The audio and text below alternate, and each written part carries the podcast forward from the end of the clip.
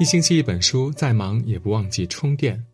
我是安东尼，今天我们要分享的是：位置不同，少言为贵；认知不同，不必争辩。《道德经》第十六章有言：“知常曰明。”知晓为人处事的常理的人叫做明事理。明事理的人都懂得，人这一生际遇不同，所处的位置和认知便会产生差异。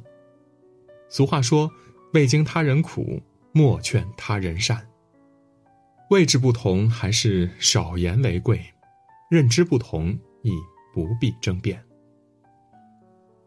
道德经》第二十七章有言：“善言无瑕谪。”善于说话的人都懂得推己及人，明白身处位置不同，对同一件事情的感受也不相同，不会因自己一时的感受发表言论。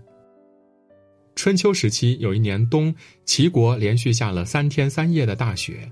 齐景公披着狐叶皮袍，坐在炭火烧得正旺的厅堂中赏雪，觉得景致清奇，期盼这雪能再多下几天。此时燕子来了，景公便对他说：“下了三天大雪，却一点儿也不冷，春天就要到了。”燕子看着身旁的景公，皮袍裹得严严实实，且又在室内。追问道：“大王真的觉得不冷吗？”景公点头道：“我又不是小孩连冷暖都不知道吗？”燕子明白景公没有理解自己的意思，便直接说：“古之贤君自己吃饱了，要想着还有人挨饿；自己穿暖了，要想着还有人挨冻。可您怎么都不想想别人呢？”这番话说的景公如梦初醒。立即下令拿出衣食去救济那些挨饿受冻的百姓。《道德经》第十七章有言：“犹惜其贵言。”做人应该谨言慎微，珍惜自己的言语，不要站在自己的位置上去夸夸其谈。生活中总是有许多人不懂得换位思考的道理，常常站在自己的角度信口开河。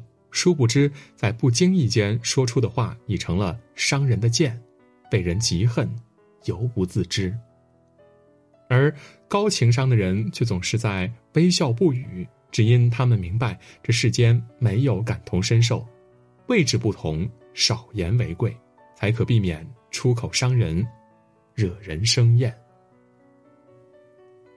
道德经》第五十六章有言：“知者不言，言者不知。”智者是不善于言谈的，道理的精妙之处亦不是言语能够表达的。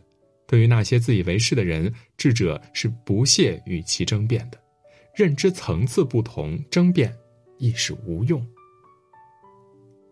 春秋时期，宋国有一个叫做高阳应的大夫，他想盖一幢房屋，派人砍了一批木材，刚一运过来，他便催促木匠动工。工匠看着地上堆着的木料，对他说：“现在还不能动工，刚砍下来的木料含水分太多，质地柔韧，抹上泥巴承重后会变弯的。用湿木料盖的房屋，时间一长就容易倒塌。”高阳应却自以为是的说：“你想过没有？湿木料干了以后会变硬，稀泥巴干了以后会变轻，变硬的木料去支撑变轻的泥土，承重不是更容易了吗？”于是便继续催促木匠动工，工匠只好按照他的吩咐去办。很快，一幢新房屋就建好了。高阳应还沾沾自喜，若不是自己用智慧折服了工匠，哪能这么快住上房子呢？过了一段时间，这房子果然如工匠所说的倒塌了。庄子《秋水》有言：“夏虫不可以语冰也。”每个人出生的家庭受到的教育不同，认知层次也自然不同。认知低的人只能注意到眼前的利益，而认知高的人做的是长久的打算。所以，认知不同无需争辩，否则只会伤了和气，于人于己都无益处。日子是自己过的，每个人要维护的也都是自己的利益。认知不同，不必争辩。适时的学会闭嘴，把答案留给时间去验证，而争辩只会白白浪费时间，以谁也说服不了谁。《道德经》第二十九章有言：“故物或行或随，或虚或吹，或强或盈，或在或灰。”世间之物形态万千，犹如芸芸众生，更是各有各的脾性，各有各的爱好，各有各的厌恶。每个人的喜好并不相同，与人相处切记不要以己度人。五代十国时期，有一个叫做李在仁的，因是唐朝皇族的后代，被当时一个小国家的国君任命为观察推官。有一天，李在仁应召去衙门，谁知。刚上马，两个手下人不和，竟然打了起来。他心中十分恼怒，就想狠狠地惩治这二人。他想了半天，终于想到了一个妙招。李在仁平时最讨厌吃猪肉，一吃就会反胃，恶心的想吐。他就想，你们在我想要去办公的时候打架，这不是故意恶心我吗？我也要恶心你们一下。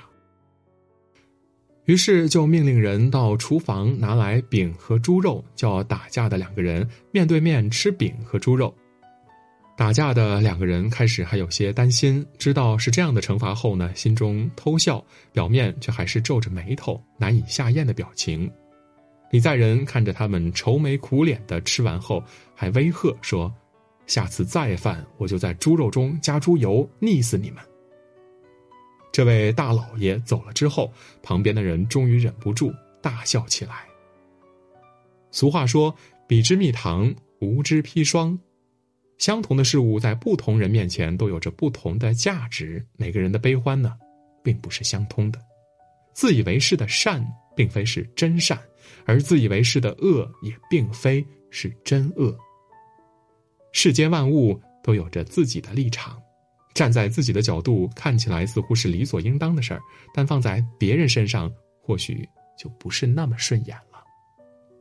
以己夺人只会好心办坏事，甚至会无形中惹人怨恨。《道德经》第七十二章有言：“是以圣人自知不自见。”做人要有自知之明，而不要自以为是。位置不同，少言为贵。认知不同，不必争辩。人生禁忌，以己夺人。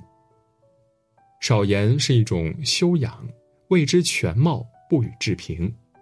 不变是一种智慧，认知不同，何必强求？不以己夺人是一种善良，做不到感同身受，起码做到宽容与慈悲。愿世间你我皆能做一个有修养、有智慧。善良慈悲之人，在这凉薄的世界中，给予世间一丝温暖与光亮。今天的文章就到这里。如果您喜欢我们的文章，可以在文末点亮再看。我是安东尼，我们明天再见。